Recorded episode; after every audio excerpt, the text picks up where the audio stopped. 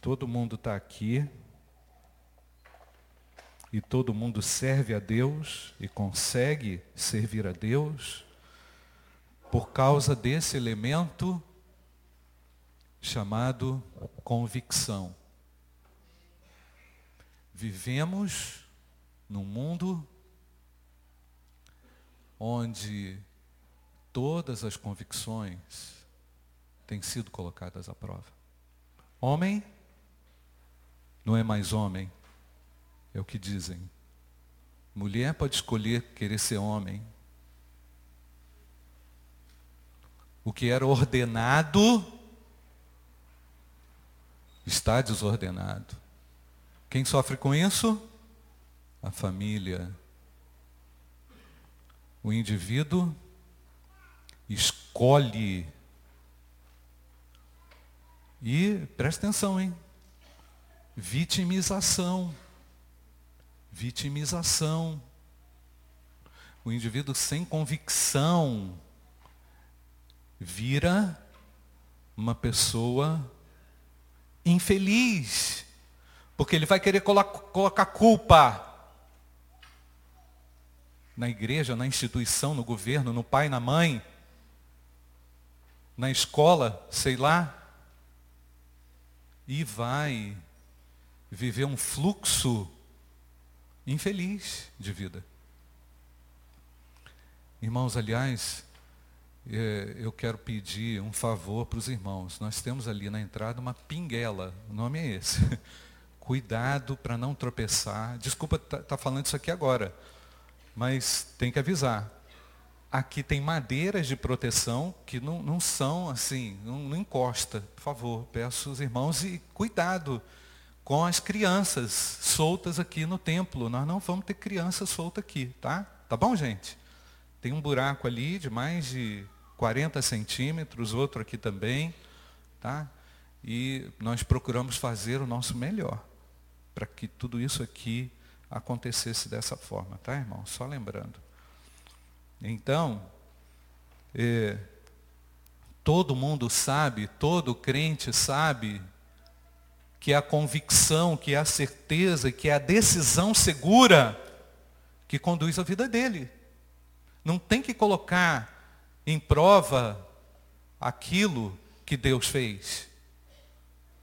Muito jovem, muito adolescente, ah, será que eu sou homem? Será que eu sou isso? Será que... Não, você nasceu desse jeito aí, é desse jeito que vai ficar, irmão. Não muda não. Não muda não. O crente é alguém dotado de certezas de Deus. Amém, irmãos? Certezas de Deus. Porque eu estou vendo muita, muita conversa, muita dúvida daquilo que nunca foi duvidoso. Então, eu e você, nós estamos aqui e nos transformamos pela graça e misericórdia de Deus, por causa da decisão segura na palavra de Deus e por causa da nossa convicção de fé em Cristo Jesus. Hoje é um dia para a igreja de profissão de fé, irmãos. Temos 14 irmãos para batizar, amém, irmãos? Mais tarde. É um dia da decisão. Hoje é o um dia de convicção. Hoje é um dia da gente reafirmar em quem realmente nós cremos. E nós sabemos os efeitos poderosos espirituais de uma decisão, de uma convicção. Nós aprendemos desde cedo, mas muito cedo mesmo, na nossa caminhada de fé, na nossa caminhada de Deus, com Deus, e com a nossa aproximação de Deus, que Deus promove um benefício espiritual àqueles que creem aqueles que creem. Como? Como é que o crente crê, irmãos? De todo o seu coração. Sem sombra de dúvida. Tem muita gente que não tem todo o seu coração ainda em Deus. Deus não quer um ser pela metade. Porque ele sabe que o indivíduo pela metade vai receber influência má, vai receber é, é, é, influência infernal, diabólica na sua vida. Pode perceber, irmãos, que nem sempre o nosso discurso é aquilo que realmente acontece aqui no nosso coração. Nós temos que diminuir essa incoerência, porque não conseguiremos ser cristãos como o Senhor programou, como o Senhor sonhou, sem decisões seguras e sem convicções. Então, um pai, uma mãe, que cria o seu filho, apresentando dúvida, apresentando incerteza, vai gerar o quê? Ah, mãe, sou homem ou sou mulher? Ah, meu filho, você que escolhe. Isso é conversa de pai que é crente? Isso é, ah, mãe, eu acho que eu vou. É... Não, não vai. Você, como pai, como mãe, precisa exercer a sua autoridade. Seja firme. Seja convicto. O seu filho vai olhar para você e vai dizer assim: ah, a fé do meu pai oscila. Ele vai na igreja uma vez por mês. Ou então, ele não tem vida devocional. Ou então, ele não ora em casa, ele não ora pela mamãe. Ele vê o caos e coloca gasolina na fogueira. Que pai é esse? Que mãe é essa? Que convicção que o indivíduo pode ter? Então, nós entendemos, irmãos, desde cedo, na nossa caminhada com Deus, que quando nós damos passos seguros na direção de Deus, Deus abençoa e Deus se manifesta. Ah, pastor, eu não sei por que Deus não se manifesta mais na, na minha vida. Ué, onde é que está a sua convicção? Ah, mais ou menos. Está lendo a Bíblia? Não. Está orando? Não. Está vendo? Não. Ué, você quer o quê? Olha o princípio. Buscai ao Senhor, Isaías 55, 6 e 7, buscai ao Senhor enquanto se pode achar. Amém, irmãos? Buscai. O que, que é isso? É você ter tempo de oração na sua casa. É você ter reunir a sua família como líder e buscar a Deus e criar uma atmosfera espiritual no seu lar. Não é deixar a televisão, o YouTube, sei lá o quê, infernizar a cabeça do seu filho e a sua cabeça também. Então qual é o papel do crente? Reagir como? Com convicção, amém, irmãos? Com certeza diante do caos, diante do inferno que se levante. Como é que nós vamos ter família saudável? Como é que nós vamos ter família de crente? Se não tem espaço para a palavra de Deus, se não tem espaço mais para discussão das coisas que edificam, tem espaço para tudo, mas não tem espaço para Deus. Sabe o que vai acontecer, irmãos? Vazamento. O inferno vai chegar na tua casa. Eu não quero isso. Deus não quer isso.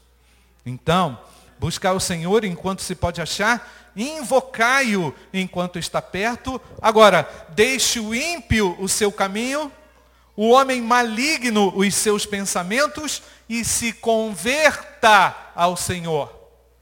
A palavra-chave é conversão. Entendeu, irmãos?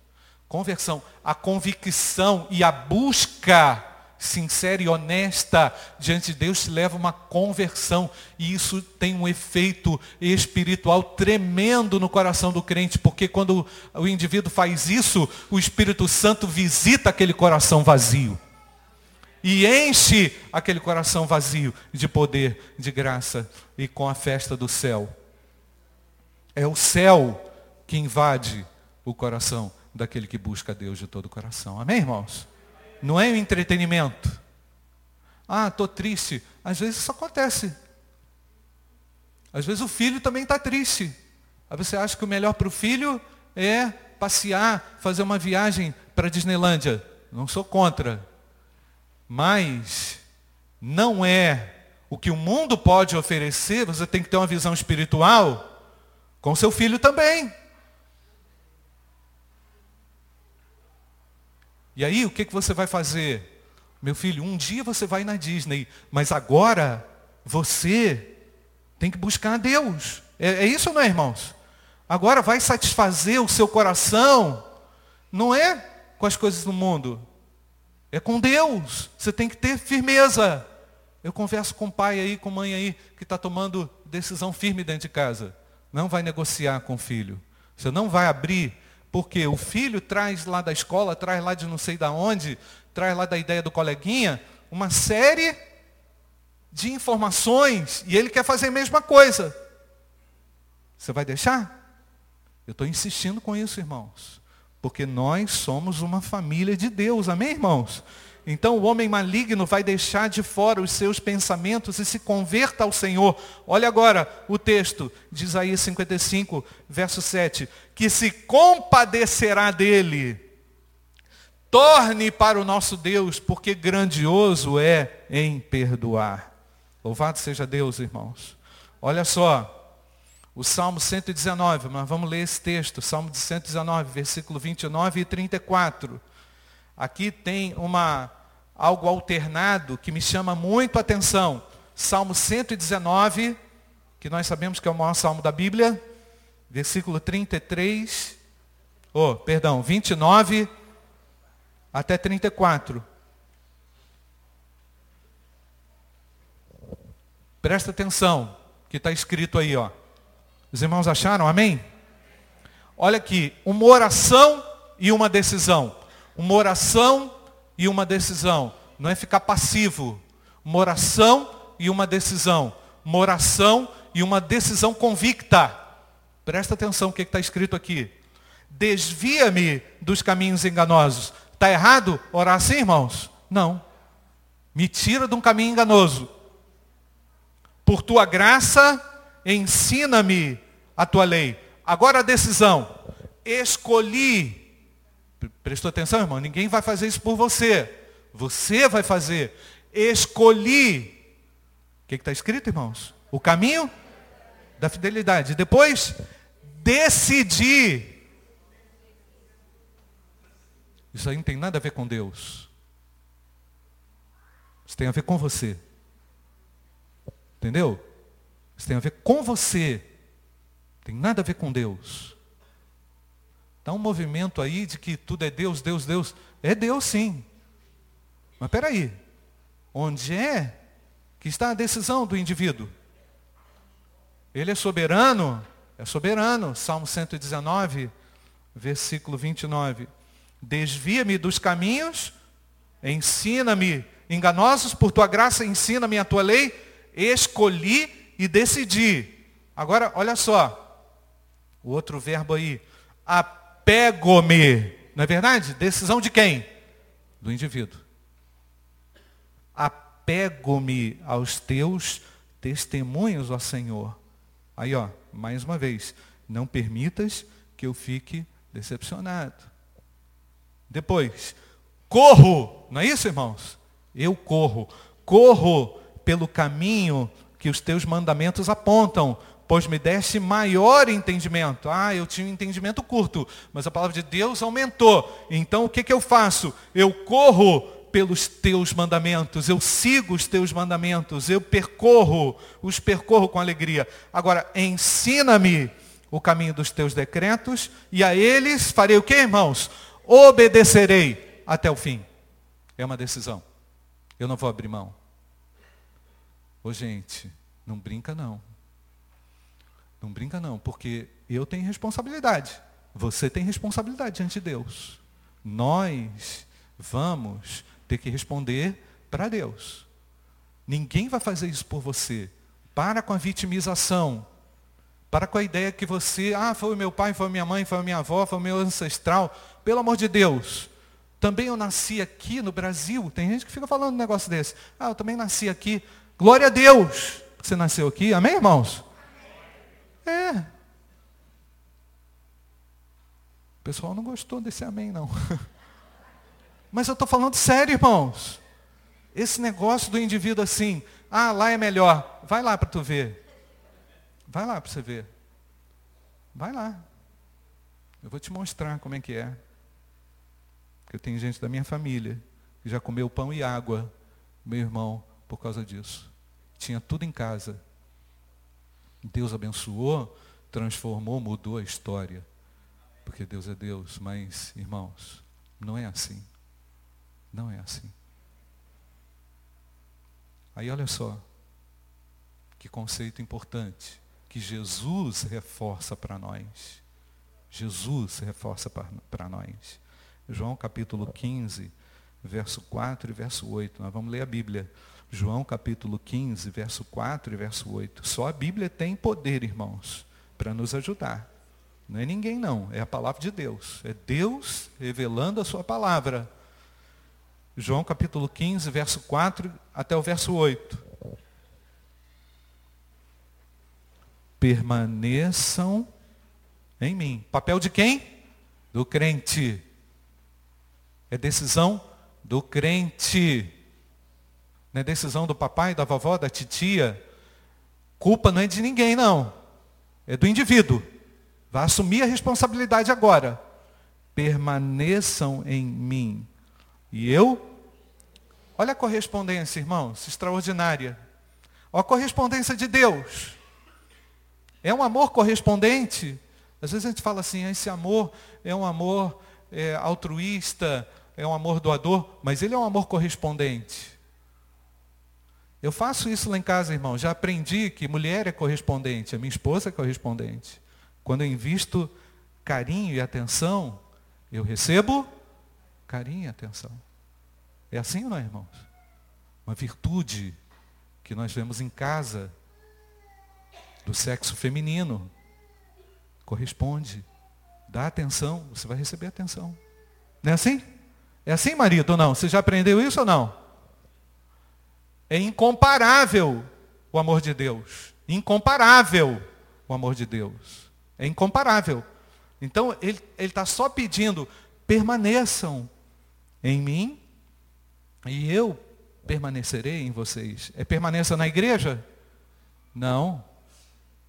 Na igreja é importante para o nosso crescimento.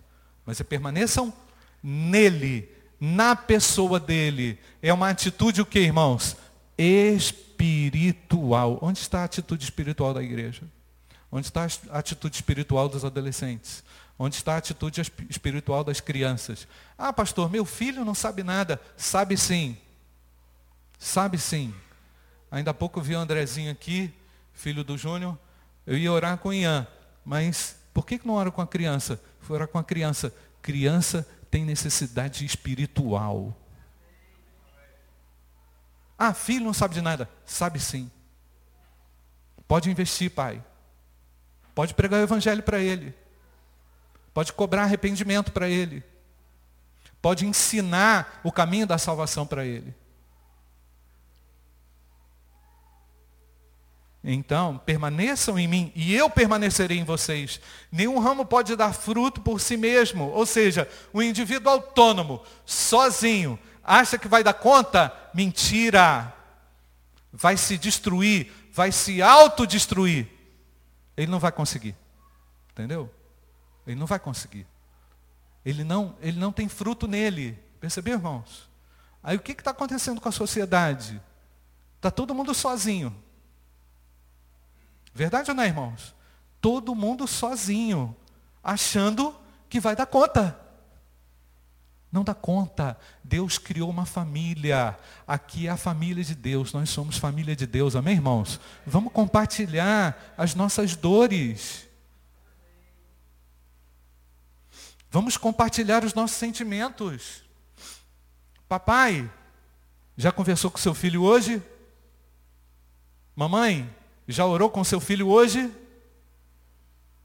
Tira dele. Tira dele informação. Não se satisfaça com, ah tá. Não, não tem ah tá não. Isso aqui é o quê? Ah tá. Não, não é não. Puxa. Conversa. Deus está na interação, amém, irmãos? Então não deixa passar, não. Tem uma fase, estou dando aula de psicologia da adolescência, irmãos, para os meus, perdão, psicologia da religião, não é adolescência não, é porque agora eu parei na adolescência quatro aulas, quatro aulas de três tempos cada uma, três vezes quatro, doze, parei doze horas para conversar com os meus alunos do seminário sobre a atitude do adolescente.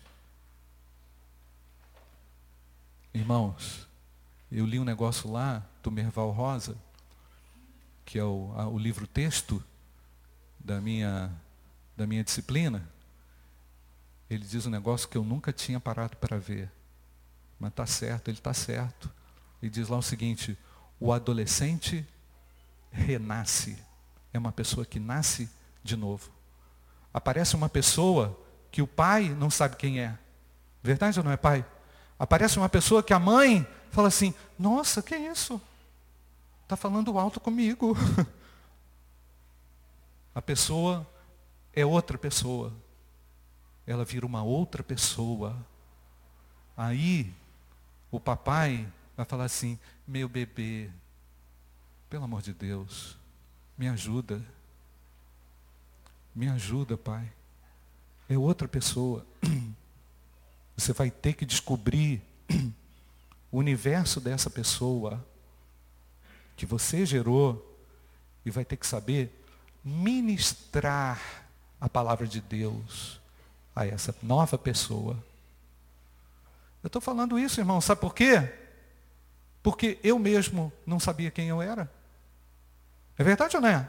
Já foi adolescente? Vocês já foram adolescente? É que a gente esquece, né, irmãos? Não esquece? Você já foi adolescente? Tem uns aqui que eu estou olhando que ainda são. Estou brincando. Olhei para o pastor Júnior, ele achou que era com ele, não é não, irmão? Entendeu? Ô gente, nós temos que saber ensinar e não perder a oportunidade, amém, irmãos? Agora você vai fazer isso com convicção, com amor. Quem é essa nova pessoa? Você que gerou, se vira. Você que fez, se vira. Ora, pede a Deus, pede ajuda. Faz jejum. Ora. Traz para a igreja. Ah, não quer ir para a igreja? Traz amarrado. Pode trazer, irmãos, que dá certo. Eu fui amarrado para a igreja. Eu estou aqui hoje porque um dia o meu pai não deixou eu virar vítima assim, ah, estou com sono. Está com sono é o, o que, meu filho? Entendeu, irmãos? Então, não precisa chegar a esse extremo. Se você conseguir pastorear o coração do seu filho com convicção, com graça, com amor e com oração. Oração funciona ou não, irmãos? Espera aí, pelo amor de Deus. Tem pai que não acredita mais. Tem mãe que desistiu de orar. Eu estou olhando aqui para cá, para o rostinho de cada pai, de cada mãe aqui que eu conheço, que tem vitória dentro de casa.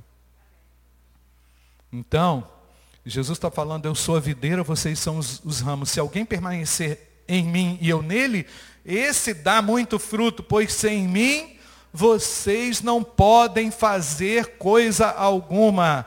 Agora, olha o detalhe, se alguém, negativo agora, né? Se alguém não permanecer em mim, será como o ramo que é jogado fora e seca.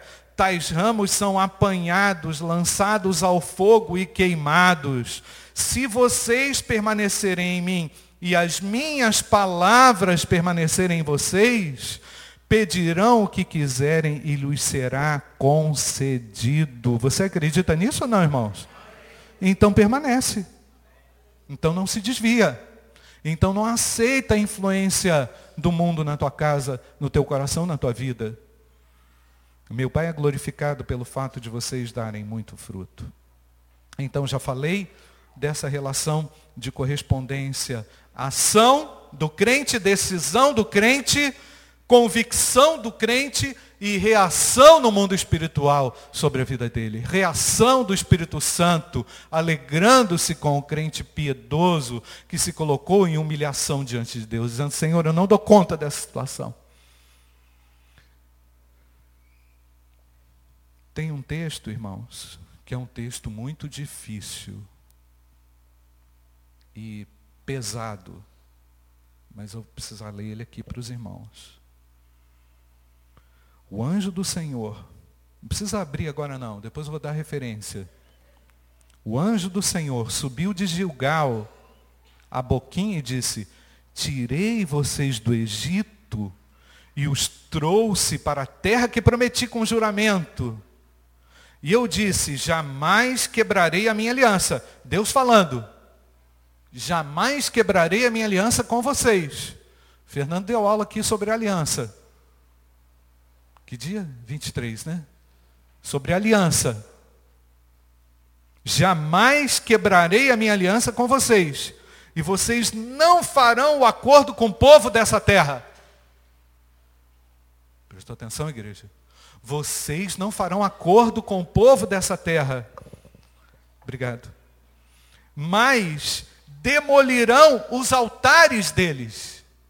Percebeu, irmãos? Em vez de ele querer construir altar para cima de você, é o contrário. O fluxo é o contrário. Você é que vai quebrar o altar que está sendo tentado colocar lá na sua casa.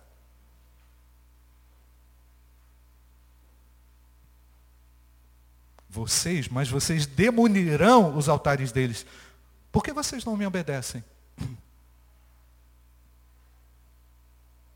Portanto, agora eu lhes digo que não os expulsarei da presença de vocês. Ô, oh, gente, isso é triste, hein?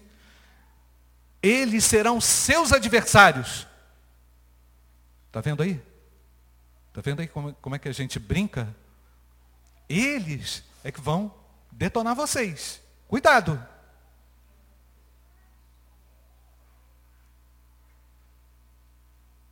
Eles serão, e os deuses deles serão uma armadilha para vocês.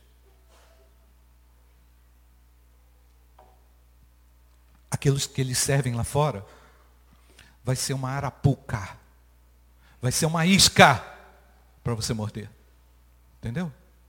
Aí você pode ver aí, nisso aí, pastor Júnior, teve lá na Escola da Vida, essa semana.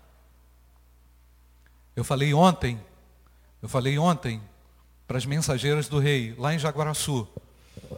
Idade, me deram uma turminha lá de 15 a 17. As meninas. A Ágata, sua filha, estava lá. Há também Carol, lembra da Carol, filha do Sálvio? Carolzinha, aquela menor? Estava lá no grupo também. Carol está com 19 anos, eu pensei que ela tinha 13. Pelo amor de Deus. Por favor, me ajuda.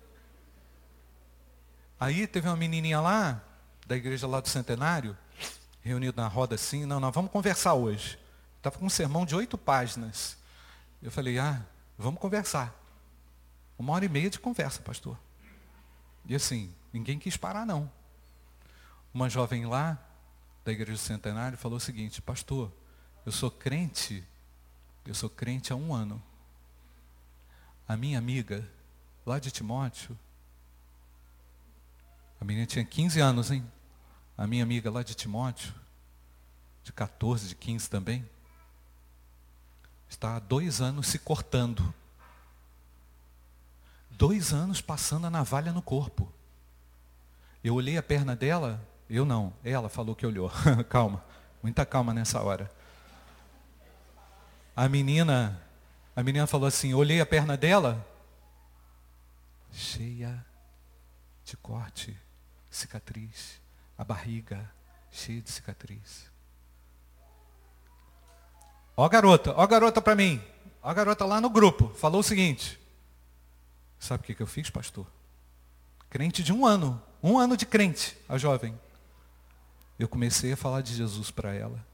A princípio, ela me xingou, reclamou. Depois, ela veio perguntar para mim sobre o amor de Deus, que ela estava sentindo um vazio. Olha só, gente, que ela estava sentindo um vazio.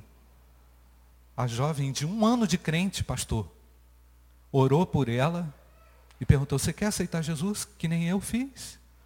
Eu quero. A garota aceitou a Jesus na escola, no pátio da escola, irmãos. Está há três meses na igreja, do pastor Teco Rezende lá, vizinho da sua mãe lá, Deia. A garota está lá. É uma bênção, tirou esse pensamento de morte da cabeça. Você entende, irmãos? Jesus transforma as pessoas. Amém, irmãos? Agora, onde é que estão os pais? Agora, onde é que estão as mães? Uma mãe que não olha o corpo de uma filha. O que está acontecendo aí, minha filha? Entendeu, gente? Que está acontecendo? O que está passando na sua cabeça? Ah, o meu filho não quer conversar comigo, trancou a porta. Ué, tem chave? Tem chave? Ah, está lá vendo computador. Tem computador? no quarto. Entendeu? Eu não entendo. Eu não entendo. Cama de casal, irmã Neuza, às vezes dá cama de casal para o menino. O coleguinha vai dormir em casa. Oh, pelo amor de Deus, me ajuda. O que está acontecendo, gente? Onde está a convicção do povo de Deus? Nós vamos ter que dar uma resposta séria. Amém, irmãos? Com a nossa convicção com a nossa certeza. Preto é preto, branco é branco, amarelo é amarelo, não é lilás. Entendeu? Água é água, fogo é fogo, não brinca com fogo. Os deuses deles serão uma armadilha para vocês. Quando o anjo do Senhor acabou de falar a todos os israelitas, o povo chorou em voz alta. E ao lugar chamaram Boquim e ali ofereceram sacrifícios ao Senhor. Depois que Josué despediu os israelitas, eles saíram para ocupar a terra e cada um a sua herança, e o povo prestou culto ao Senhor durante toda a vida de Josué e dos líderes que continuaram vivos. Mas depois de Josué, que tinham visto todos os grandes feitos que o Senhor realizara em favor de Israel, Josué, filho de Num, servo do Senhor, morreu com a idade de 110 anos, foi sepultado na terra de sua herança, em Timnate Eres, nos montes de Efraim, ao norte do monte Gaás. Depois, olha só irmãos, depois que toda aquela geração foi reunida, a seus antepassados, surgiu uma nova geração que não conhecia o Senhor e o que ele havia feito por Israel. Juízes capítulo 2, verso 1 até o verso 10.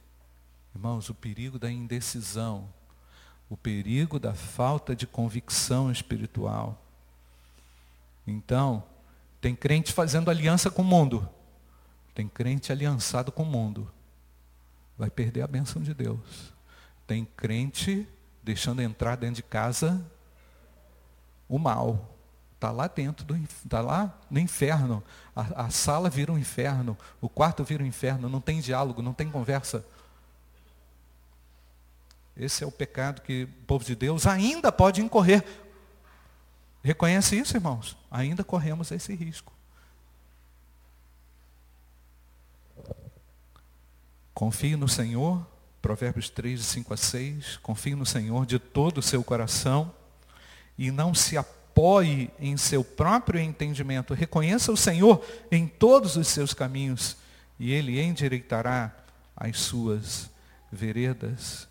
Reconheça o Senhor em todos os seus caminhos. Provérbios 3, 6. E Ele endireitará as suas veredas. Irmãos, está surgindo uma geração vitimizada pelo destino. Ah, eu é, nasci com essa orelha torta e coitadinho de mim. Ah, eu não tive uma boa escola, coitadinho de mim. Ah, meu pai não me deu o, sei lá, PlayStation, não é mais esse nome não, né? É? Meu pai me deu o PlayStation, por isso que eu, eu taquei a cadeira lá do, do oitavo andar. Ah, que isso? Que isso? Que isso? Pessoas, uma geração que age só em favor dos seus direitos. Não age mais pela fé. Onde é que está a fé? Eu estou perguntando, irmãos, onde é que está a fé? Quem é que vai passar essa tocha da fé no seu lar? Irmãos, para de, para de dar coisas para os seus filhos. Parem de dar coisas para os seus filhos. Eles já têm muitas coisas. Eles já têm tudo. Parem de comprar a atenção dos seus filhos. Para com isso. Dá uma guinada. E fala e decide, ó, aqui em casa vai ter culto todo dia. Todo dia, mãe? É, todo dia. Todo dia. Quantas vezes por semana? Sete.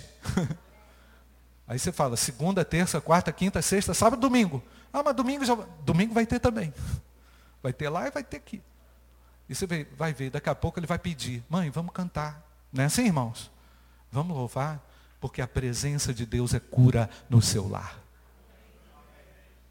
A glória de Deus tem que ser manifesta no seu lar. Com decisão.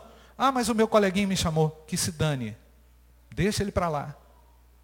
Ele não sabe que é Deus. Traz ele para cá. Não é? Traz ele para o culto. Ah, para o culto, mãe? É. Traz ele para o culto na tua casa. Irmãos, está surgindo uma geração que não sabe o que é arrependimento. Entendeu? Entendeu, gente? Cara, assim, eu me arrependo e eu peço perdão. Está surgindo uma geração que não sabe o que é isso. Apareceu um cineasta aí, alguém aí famoso aí, a semana lá de Hollywood, que o cara foi preso. O cara sorrindo para as câmeras, tipo assim, estou nem aí para vocês. Pelo amor de Deus, onde é que nós estamos? Que bagunça é essa? Uma geração que não sabe o que é arrependimento. Que enfia uma arma, mata e é, matou mesmo, igual animal. Agora, os que, os que se dizem cristãos e os que professam a sua fé, estes é que vão mudar essa jogada. Porque esse altar do inferno não vai ser levantado na minha casa. E eu oro para que você saiba erguer esse altar bem montado na tua casa e você consiga destruir os falsos altares que se levantam na casa dos outros. É isso que Deus quer. Feche seus olhos.